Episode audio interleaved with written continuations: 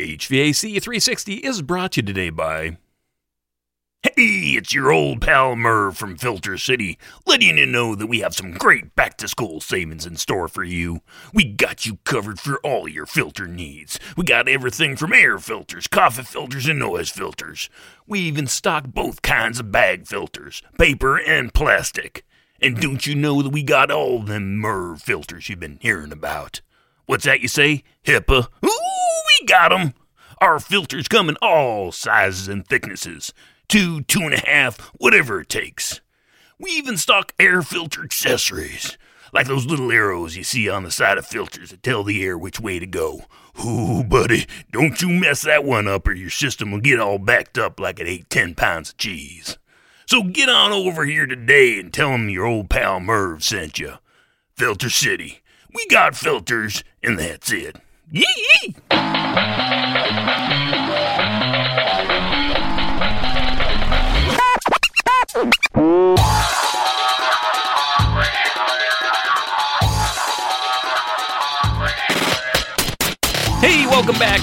Nelson here. Thanks for sticking around because that pre-ad was was certainly over the top, but I had a lot of fun. Uh, I'm your host for HVAC 360, helping you be the best and the brightest in the field of HVAC, and I do that by delivering curated content for you to consume your way when you want it. Because let's face it, we're all super busy, and the last thing we need need to do is to have our plan our day around another webinar. All right, so let's get our learning on and listen up while I dish out some relevant HVAC information, lessons learned, and have a conversation today with an industry expert. Uh, if all this doesn't wet your whistle, you can always sign up for my weekly newsletter or subscribe to my YouTube channel. All right, so what's up for this week? It is back to school time. So this week I'm talking to Mr. Raj Setty. Uh, he's a principal over at Setty, uh, which is a firm offering high quality mechanical, electrical, plumbing, fire protection, commissioning, and energy services. Yes, pretty much the whole ball of wax. If you need, if you need some thought going into your building, any design, um, you know, call up the people at Setty. I think they probably pretty much have you covered. So we talk about schools and what they can do to increase the safety of students uh, and staff. But uh, really, you know, this is a common sense. This is all common sense stuff, and the stuff that we touch on today really can go beyond schools and be really applied to any type of building. I think that you'll like his approach and recommendations, so I'm excited. And uh, you know, I really, as much as we you know joke about things constantly changing, um, it's really hard to believe sometimes. Uh, as Raj mentioned in the interview, we did get an update uh, from ASHRAE HQ that the guidelines we're talking about, the COVID guidelines, um, have been updated. Surprise. So check out the show notes for all those links um, to that. All right. Well, enough of that. Let's cut to the tape and listen to our conversation with Raj Setty. All right, today we're talking with uh, Mr. Raj Setty, who's a principal over at Setty. How are you doing today, Raj? Doing well, doing well. Pretty excited. Hey, you know, can you tell me a little bit about uh, your a little, little, bit about yourself, a little bit about Setty as a, uh, a firm? Sure. I uh, grew up in the Washington D.C. area, and then went to college out at UC uh, Davis, and I did have the ability way back then to, uh, you know, I had three job offers leaving college uh, a small company called Yahoo, another small company called E Trade, and then a, a, big, huge corporation called uh, URS. So I went with the big, huge corporation. And then little did I know that that would lead to the path where I am today. UC Davis was kind of a feeder school for Silicon Valley back in the 90s, early 90s. From there, I uh, joined the Peace Corps was a volunteer teacher in Southern Africa, a country called Namibia, came back to the US, worked in a construction company, then shipped off to the Marshall Islands to work in Kwajalein for US Space and Missile Defense Command, and uh, another small stint doing a mountain bike electrification production line in Taiwan. Then finally ended up back in the DC area to work with my folks in their MEP engineering firm. And that's what brings us to us today. So uh, tell us a little bit more about this uh, engineering firm, this Setty. So Setty handles everything in the built environment. So we'll do anything from schools to hospitals to labs to higher ed to data centers to stadiums.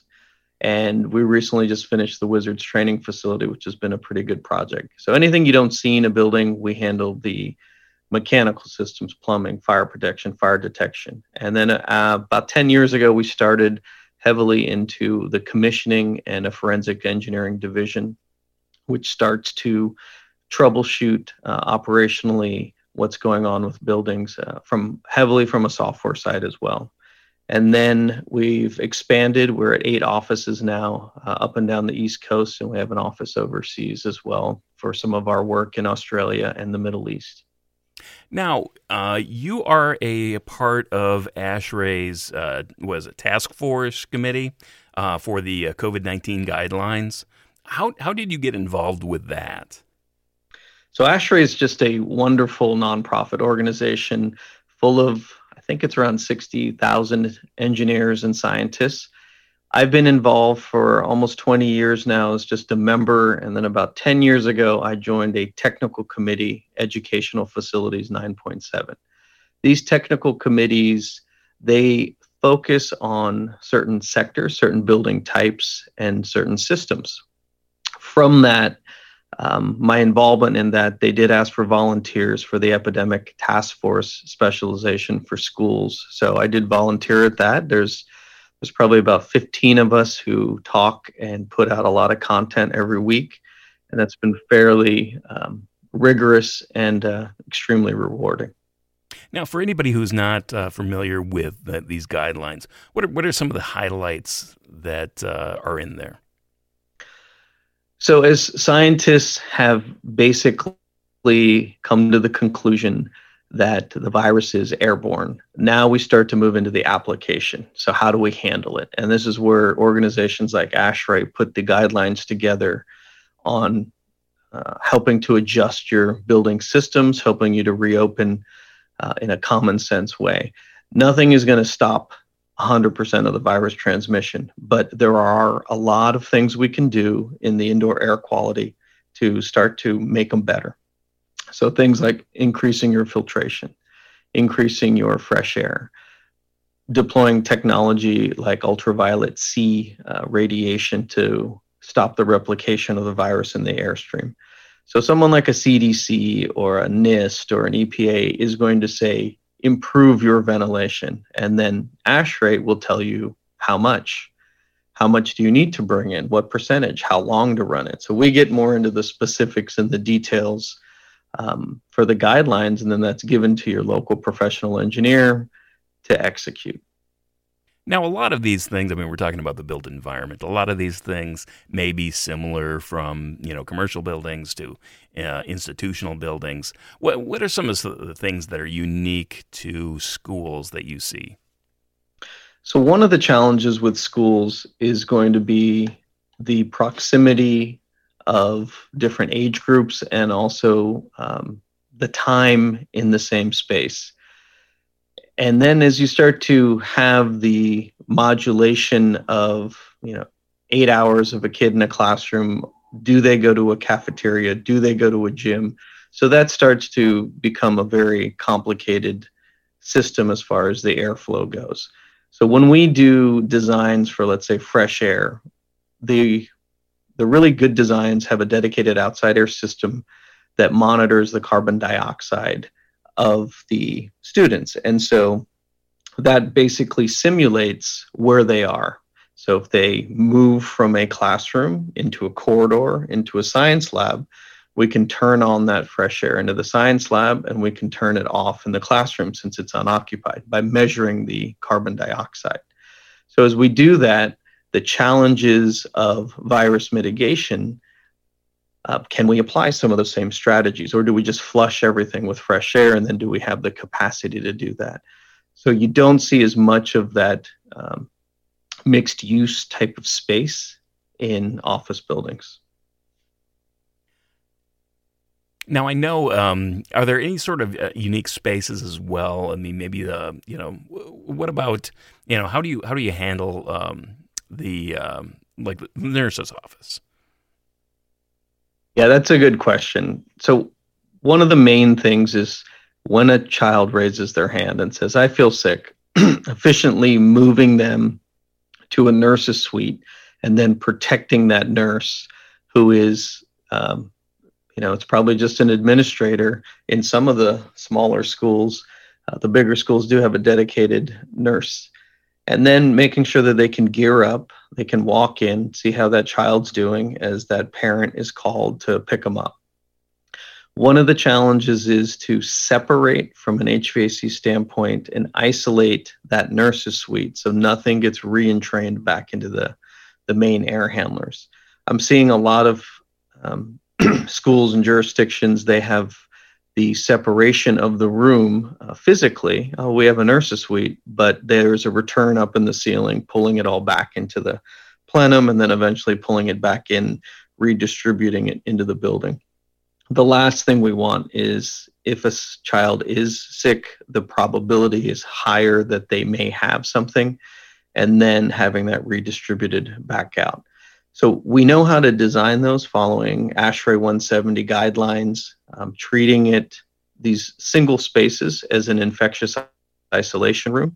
We know how to do that with 100% fresh air, having the ability to go up to 12 air changes, and then keeping it under negative pressure and then scrubbing that air as it goes out. So that's one of the unique challenges in spaces, and I do believe that it needs to get built in. Uh, it doesn't have to be in the building, it could be a temporary building outside, like a temporary type classroom. And then we just need to start running metrics of how many kids do you want? If you have a 500 person population school, do you want nurses suites for five, 1%? So thinking through those metrics, it's going to take some data and benchmarking as we get there now. Right now, I, I can I can envision that is something that you know. I mean, typically every school will have a space that has been programmed for that. But I think you know, as we've seen in the uh, the pandemic, I, I think you know, finding a space that you can actually do this, and it might not necessarily be, you know, next to the office. So you might have some place, like you said, it, it can be outside, or it could be, you know, at a specific location in the building where um, the administration can kind of set up uh, the ability to, you know, uh, provide an isolation space. Right. So now, I mean, in, in, talking about you know schools in general, obviously you know a bunch of these recommendations. Are there any of the recommendations that are easier to implement than others? Sure. The changing a filter to most schools systems on the terminal units will probably have what's called a MERV six or a MERV eight filters, Some even have no filters. So seeing what the highest level of filtration you can put in there, working with that unit manufacturer. If you can get to a MERV 13, that's going to be the ideal. So those are simple operational changes. Change the filter if you start to feel um, a degradation in performance, whether it's space temperature, uh, airflow, then go back to the previous filter. Since we're going to have a lot of unique um, operational population occupancy constraints, I mean, if a classroom's half occupied, we actually don't need all the same amount of uh, cooling or heating. So just change the filter, apply the common sense, and see what you can start to get um, working. And we just are going to have to kind of test through it. So changing filters is the first one, then starting to increase your percentage of outside air to whatever the unit's rated for, and then starting to do it temporarily with running it longer before or after uh, class. and that way we're able to dump more fresh air and dilute the space.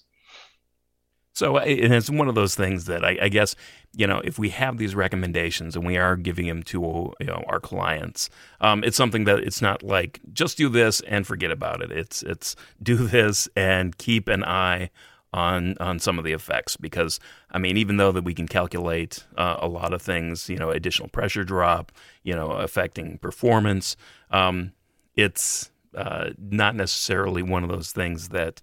Um, you know, it, it's going to be exactly correct. That's right.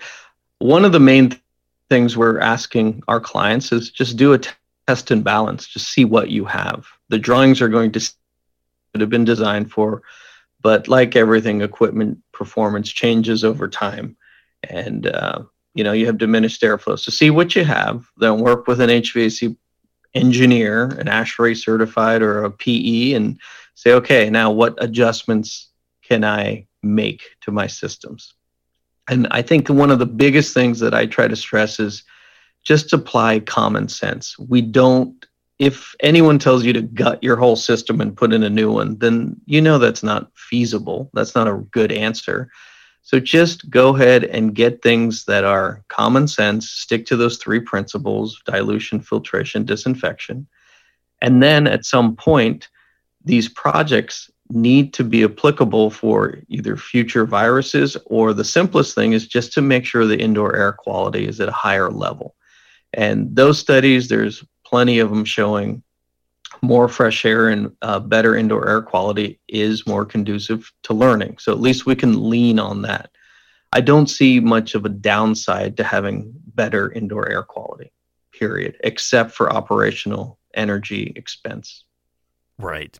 And, you know, I, I guess owners have to keep in mind that.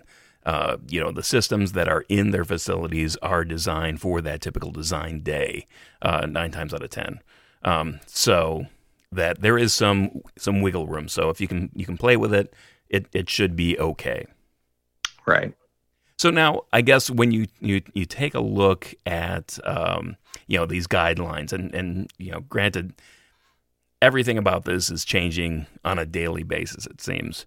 Um, is was there any sort of you know, feedback mechanism put in place for the guidelines, um, or is that on a on a roadmap for the guideline developments that they're going to go around and maybe um, kind of improve or change depending on some feedback that they get uh, from implementation or lessons learned uh, from you know different facilities? The guidelines, they're all up on uh, ashrae.org, and there's four, I believe, main kind of components the schools, commercial buildings, um, the, the, filtration and disinfection team, and uh, there's one other, I think it's the maintenance team. So as the guidelines hit the population and people start, to review them and implement them, they do send, we're at hundreds, if not thousands, of questions that come back into ASHRAE, and then those are sorted sorted through and um, ASHRAE does answer them. Where the guidelines, we're, we're at the point, more guidelines or updated versions were released uh, even just today. But we're at the point now where we need to be asking the question is it working? And what adjustments do I need to make? How do I define that success? So, what I tell my clients is, is we're going to start to put in particulate monitors. I can't tell you if the virus is in the airstream, but I can tell you what particles are getting through the filters, the size. If I know the virus is 10 microns and I'm monitoring for anything above 10 microns, that gives me a higher probability level of confidence that my filtration is working. I can start to now monitor the fresh air. Of course, I'm going to tell you, the guidelines will tell you to put more fresh air in. Now we need to start to see is it actually getting distributed to the different areas of a classroom, not just of our main mechanical systems? So those are things that we have to now start to shift into. Is it working? What adjustments do I need to make? And it's going to be heavy controls. Now that is um, when we talk about you know 10 microns. Um, that's if I'm getting this right, um, the PM10 um, detection right. as far as particle size, which is which Correct. is pretty standard. I mean, there's the the 2.5, the PM 2.5 for fine particulate matter, and then there's the the next step up would be the the PM 10. So that's really what we're focusing on, um, yep. or that you're suggesting. Okay. So if you can't change the filters because of the pressure drop, then you need to start looking at things like bipolar ionization to improve your filter efficiency and start looking at different technologies. And then we know our filters are working. But that's where we've got to now start to shift. As we as the changes and game plans are being deployed now we got to know if it's actually working. I don't want to hear from a school system let my kids go to yeah we changed the filters that's fine i expect that that's the base minimum that's a simple change now i want to see if they're working properly right so now um, you know from, from a, a firm standpoint you know you've uh, have you started using these guidelines with your own clients? we developed um, two different tools. One's called a CABA report, so a clean air building assessment. So the clients send us their HVAC plans. We know their current operating fresh air schemas. We know which pieces of equipment they have. And then that starts to give us the ability to tell them what to now do as far as adjustments or projects. If you've got a building with a 100% fresh air system, we have a lot more levers. We may say run the fresh air system at a lower set point or a higher set point in the winter. Almost pre-cool it or preheat it before everyone comes in. And so that gives us some lag. So we don't need to recirculate as much air. And that way, that really helps to flush it out. Like I said, we know what to do at hospitals. There's good uh, history on HVAC design, so we don't uh, spread uh, viruses amongst different patient rooms or uh, infection rooms. So we're going to apply that same mindset to there. So now, the company has shifted to that, and then the next thing we've now developed, which will come out actually tomorrow, is a um, probability of infection based on the Wells Riley equation that we've developed. And so you, as a user, will start to adjust time, square footage, uh, number of people in a classroom, the type of filtration, and then you start to get a probability. So we use that as kind of a decision making tool with clients at a high level as they need to start to get project shovel ready. Right. Now, I, I, guess in when investigating some of these modifications, you know, I guess what what's kind of surprises you? Are there anything that you know was unexpected that you saw? Beyond surprising, it's more just the the disappointment that ventilation isn't more uh, front and center. So once it's airborne, then it's a pretty straightforward straight line to now let's start really, really focusing on the HVAC. I saw an article in the Atlantic just last week saying ventilation. Why is no one talking about it? And the the lack. It's a very boring subject, and I know HVAC engineers are not held in uh, they're not like movie stars or anything, which is fine. But we do have the ability to actually impact and make some changes in that indoor air environment. But the focus is very heavily still on sanitation in classrooms, on masks in classrooms, and social distancing in classrooms. And that has its purpose for the first level of contact but no matter what we do, if I sit in a room, we'll take a dorm room, and if my dorm mate is infected, it doesn't matter what I do after eight hours, after 12, after 48 hours, the likelihood of me getting infected, it's pretty high. So we know it's in the air. So if we can centralize it and pick it up, which we can with HVAC systems, then now let's focus on stopping all migration at the air, get get pure air coming through, for lack of a better term. Disinfect, kill everything in that airstream. So that's kind of where I think the the focus has to become. Right. Now, you know, I know. I mean, when we talk about hospitals. I mean, obviously the the you know, and we talk about filters, you're you're gonna you're gonna stumble upon HEPA filters. Now, I guess what are your thoughts um, about you know the usage of HEPA filters, um, even as like a standalone system. Because I know in in the investigations that I've done, I I, I see this kind of uh, I guess uh, conflict between um, you know adding more air to a space and stirring things up. Um, you know, I mean, when we talk about it, you know, an uh, operating room, you talk about you know linear diffusion. You, it's everything's kind of just straight down over the patient and then out and return to the, the unit. So you don't get a lot of mixing in spaces like that. Um, but you know, this is this is contrary to what we've typically done for HVAC systems. So, um, what are some of your thoughts around that? It's true. So the mixing is a good point. Operating room design is it's very laminar coming straight down. Now, try to apply um, HVAC laminar flow design in a classroom with 30 kids who are going to be moving around. At the base minimum, going in a pre-K, they're going to go to the bathroom. It'll be hard to stop that movement. So moving into the HEPA filtration, it's almost impossible to retrofit um, a lot of the existing terminal units or some of the VAV uh, air handler systems with HEPA. They just it's too high of a pressure drop. So then the secondary um, solution will be: can you put in portable units? There are two by four uh, grid system units that you can put above the teacher's uh, area. You can put it above the entrance. There is no downside for cleansing the air with uh, more HEPA. There's HEPA and UVC systems that you can deploy.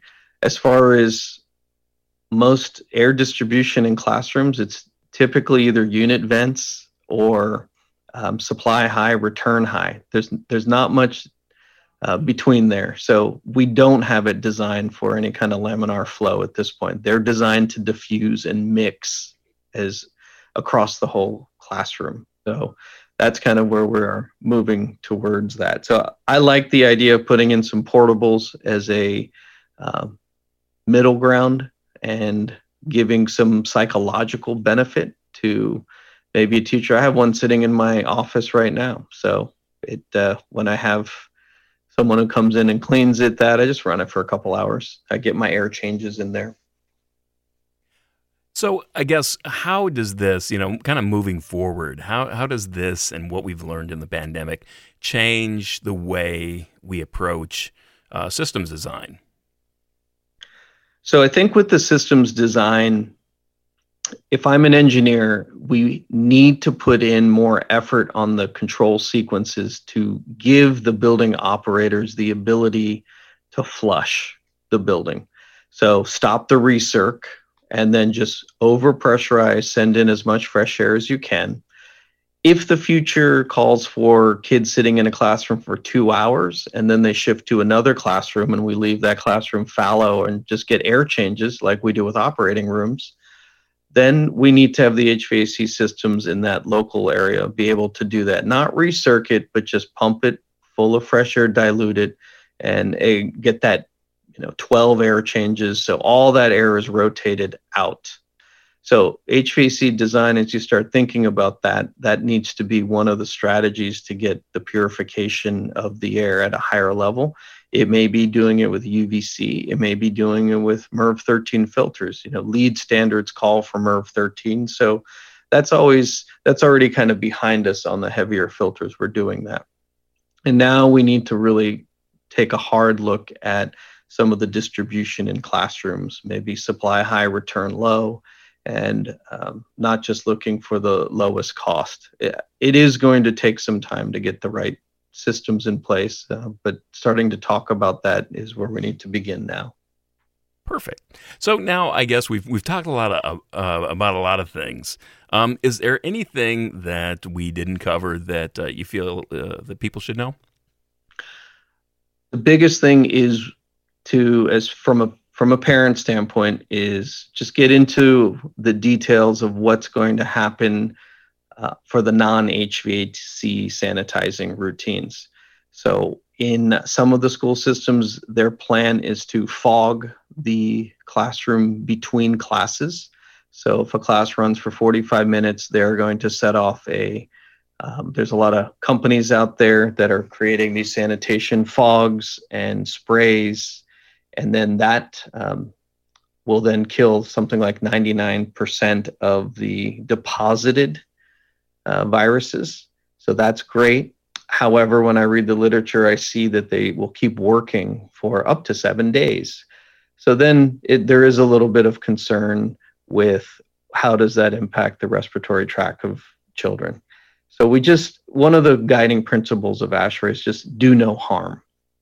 So we don't want to now come and bleach everything, over bleach it, and then all of a sudden um, all these classrooms just smell like a hospital after it's been sanitized.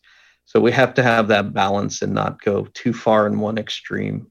Um, and I'm all about focusing on the air systems as that middle ground to make sure because we can detect it, you can get real numbers from it. Um, everyone can say I've killed 99%, but like I told you before, let's just measure the particulate count and that gives us a hard number to see what's working and what's not working. All right, fantastic. Well, Raj, I appreciate your time uh, for sitting down and talking with us, and uh, a lot of great stuff. All right, good questions. Appreciate you uh, reaching out as well.